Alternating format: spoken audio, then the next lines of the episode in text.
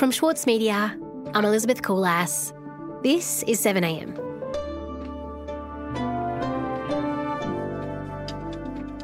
Philip Lowe is the governor of the Reserve Bank.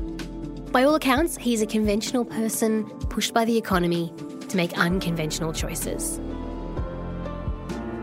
Mike Seccombe on how rate cuts no longer stimulate growth and how Lowe's office became political.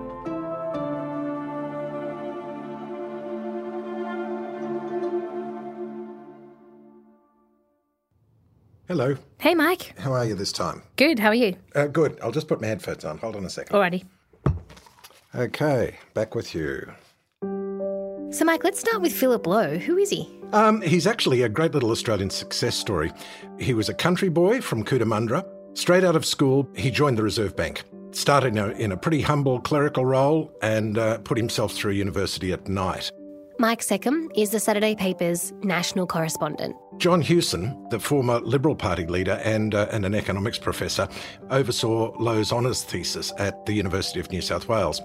And Hewson tells me that he thought Lowe was the best student he'd ever had in all his years teaching economics, which is a pretty big statement because Hewson also caught a number of other notable high achievers, including um, the former head of Treasury, Ken Henry. Hewson was so impressed by Lowe that he said he fought very hard not only to get him first class honours, but also to get him the university medal, which he did.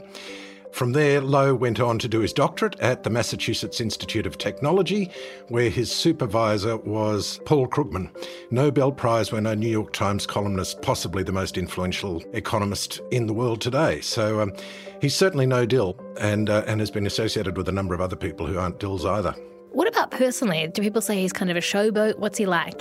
No, no, he's he's humble, he's softly spoken, catches public transport to work. If anyone asks him what he does, he says he's a banker, tries to deflect attention generally. So he's been getting a lot of it, but it's not because he's a showboat or because he's seeking publicity for its own sake.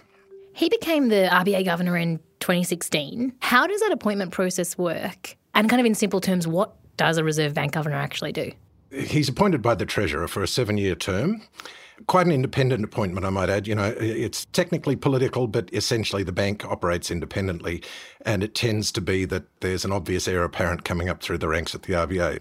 As for what the bank's supposed to do, it's essentially supposed to maintain the financial stability of the country, and it does that largely by the setting of monetary policy, i.e., official interest rates, off which other interest rates operate. So, um, if the economy is running a little too strongly, they think, and inflation's getting out of control, they whack interest rates up a bit.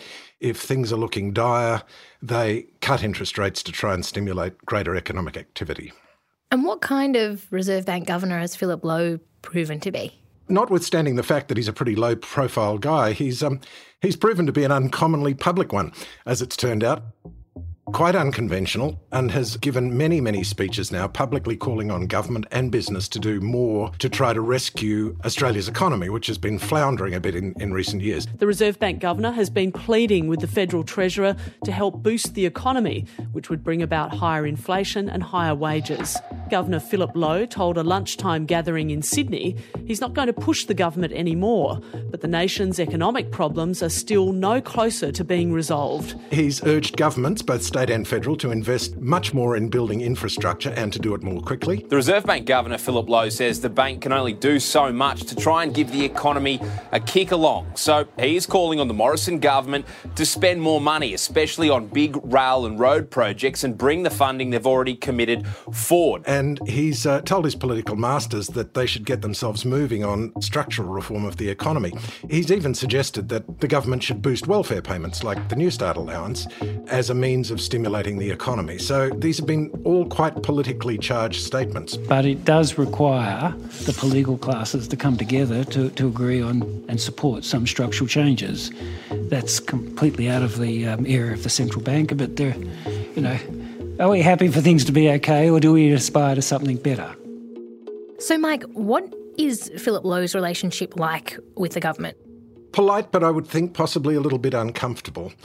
When I was speaking to John Hewson about this, he, he notes there's a general inclination on the part of the Morrison government to try to constrain the independence of the public service in general to make it more responsive to government, but also perhaps to constrain the independence, traditional independence of the Reserve Bank the Treasurer, Josh Frydenberg, has floated the idea of changing the agreement between himself and Lowe, which governs the relationship between the bank and the government, to require the bank to formally explain itself if it fails to hit its inflation target. And this happens in Britain in some other countries, but has not happened to date in this country. So there is tension there. Oh, yes, there's definitely some tension there. This government does not like being told what to do by uh, the governor of the Reserve Bank. They would much prefer that he stuck to his last and looked after interest rates, I think. Does Australia have a precedent for an RBA governor that's as openly opinionated as Lowe has proven to be? Well, every so often they stick their heads up and make observations, but I spoke to Bob Gregory, and he's been around for a long time, has a very long memory. 50 years, I think it is, since Gregory started teaching economics at the ANU. And uh, from 1985, he was on the Reserve Bank board for a decade, so he knows the Reserve Bank pretty closely too. He said he could not think of one ever. And he described it in his understated way as being very unusual, what Lowe had been doing. But he also made the points that these are highly unusual times and should be considered in that context. We'll be right back.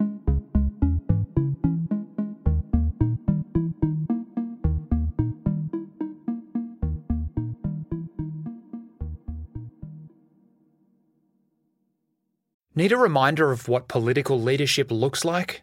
Australia's master of political satire, Jonathan Biggins, is back embodying the iconic Paul Keating, visionary, reformer, and rabble rouser. Due to overwhelming demand, one man comedy The Gospel According to Paul is returning to the Opera House, on from the 4th to 23rd of June for its final term ever. Secure your tickets now at sydneyoperahouse.com for an unforgettable evening. For longtime editor Winnie Dunn, there were a few rules she followed when writing her debut novel. I really don't subscribe to writing for the sake of, you know, trauma dumping or getting your trauma out. That's what a therapist is for. Please, please go see a therapist. We're very pro therapy on yeah, this. Yeah, that's no. if that's what you're using writing for. I'm Michael Williams, and on this week's very therapeutic episode of Read This, I chat with Winnie Dunn. Listen wherever you get your podcasts. Mike, Philip Lowe has been unusually outspoken as a governor of the Reserve Bank for the last three years, but he's he's also working in unusual times. What makes this point in time so unusual, economically speaking? Well, what makes it particularly strange is that interest rates seem to have lost their power as an economic tool of management. They're already at historic lows. So if the economy softens any further, they don't have much room to move in providing monetary stimulus for the economy. We can see this in the fact that the economy has failed over and over again to hit the bank's target rate for inflation of 2 to 3%. That target was set back in the 1990s. And the original intention behind setting it was to try and cap inflation, which at the time was in danger of getting a bit on the high side. So that was the idea was that we would have this target and to meet it we would manipulate interest rates to keep the economy working, to keep wages and prices growing but not too fast so, you know, when things were going too fast, they'd tap the brakes a bit. But now the brakes are almost all the way off in Australia. We're down to 1%. And across much of the rest of the world, they're completely off. Interest rates are at zero, and in some places they're below zero. In a move that surprised the financial markets, the European Central Bank has cut its main interest rate. The benchmark rate goes to zero from 0.05%. So there's very little that central banks can do, at least in the way they've traditionally done it. And economies are just generally looking fairly stagnant around the world. So, what does it mean exactly when rates go below zero? Well, it, it, means it means that our notions of debt, as we understand it, or as we have traditionally understood it, turn completely on their heads. And what it means is that commercial banks will pay central banks for the privilege of keeping their money with them. So, you know, you put money in the bank, and instead of the bank paying you interest, you effectively pay the bank interest. In some Eurozone countries now, banks pay people interest on their home loan. So you take out a loan with the bank to buy your house, and the bank actually pays you a little interest on it. It's it's quite bizarre. This was discussed at a gathering of central bankers in Jackson Hole, Wyoming recently, and Lowe spoke at that event. What did he say? He said that not only is uh, rates not as good as they were for stimulating the economy, but they can actually have perverse consequences. So, as, as he put it, in times of elevated uncertainty, we can't be confident that changes in monetary conditions will have the normal effect. So Instead of stimulating productive activity, lowering monetary policy further simply increases the risk of asset price bubbles, of assets zooming in price without it being invested in anything particularly productive. And he said that that was a potentially very uncomfortable combination. What does that look like, and what does it mean when there are these huge increases in asset prices?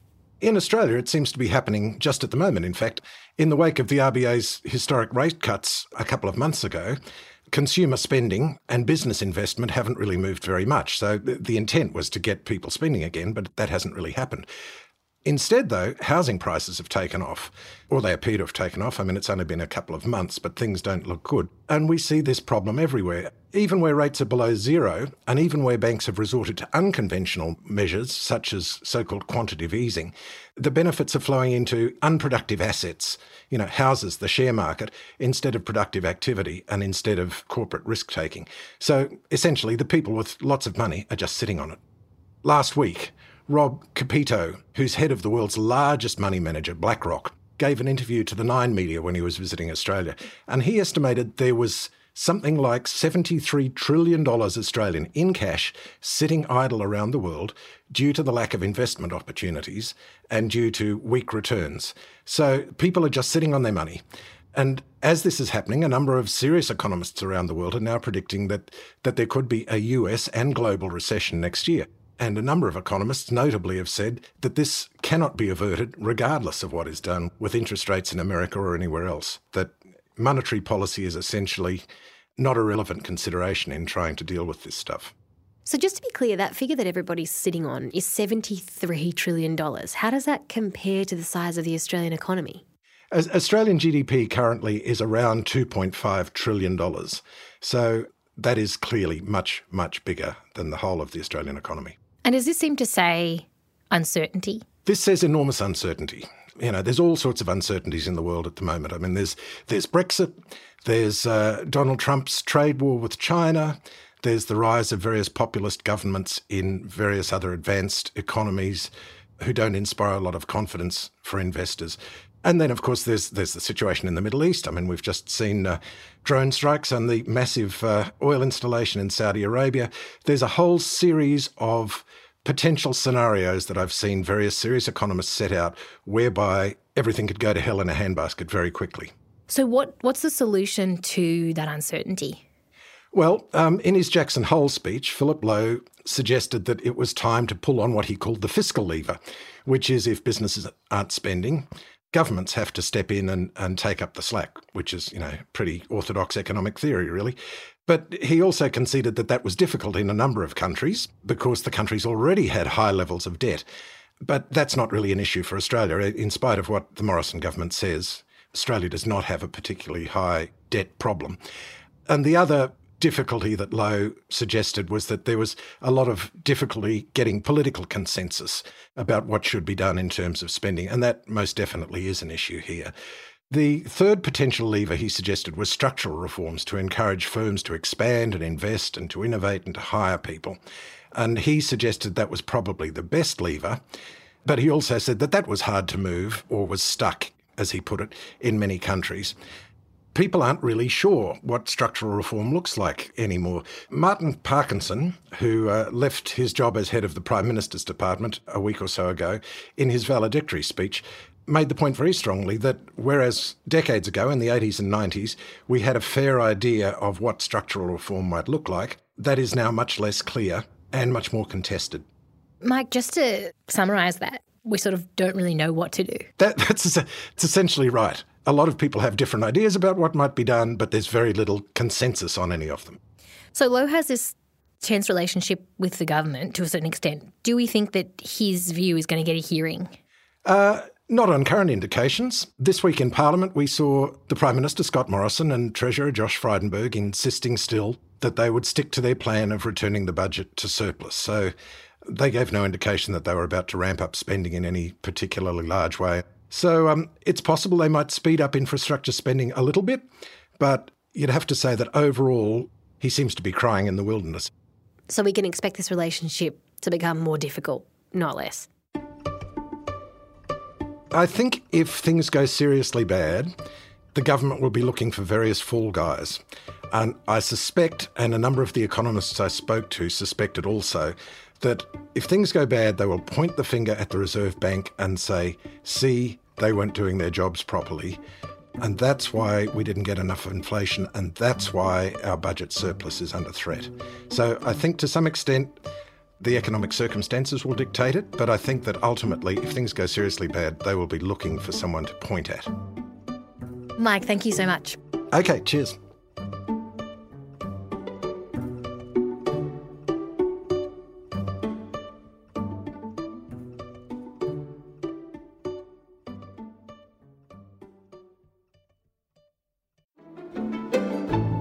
Join Richard Tognetti and the ACO for a bold and intrepid 2022. Featuring a live national concert season, their acclaimed on demand film series ACO's Studio Casts, and exciting programs from their new home in Sydney's Walsh Bay. Subscriptions now on sale at aco.com.au. For Sloane Crosley, writing about the loss of a friend may not have provided catharsis, but it did allow for the possibility of a better ending. Like you have this amazing meal that's this friendship, and then you have a really, really, really, really bad dessert with shards of glass in it. And then, like, the book is like, you know, those little chunks of chocolate that come with the bill. I'm Michael Williams. Join me for this week's episode of Read This as I talk to Sloane Crosley about her latest, Grief is for People. Listen wherever you get your podcasts. Elsewhere in the news, on Wednesday, Pauline Hanson was met with outrage from anti domestic violence groups after she claimed that women routinely lie about experiencing abuse to benefit their claims for custody. This follows the Prime Minister's surprise announcement earlier in the week of a parliamentary inquiry into the family court after years of pressure to do so from Hanson and One Nation. The inquiry will look at the threshold of proof required to receive an apprehended violence order and how false claims might be used against an individual. The year long inquiry will be led by former Social Services Minister Kevin Andrews. Hanson is likely to be appointed its deputy chair. On Wednesday afternoon, Centre Alliance Senator Rex Patrick said that his party would support the motion for the inquiry. And in New South Wales, the Independent Planning Commission has denied an application to develop a coal mine near Mudgee.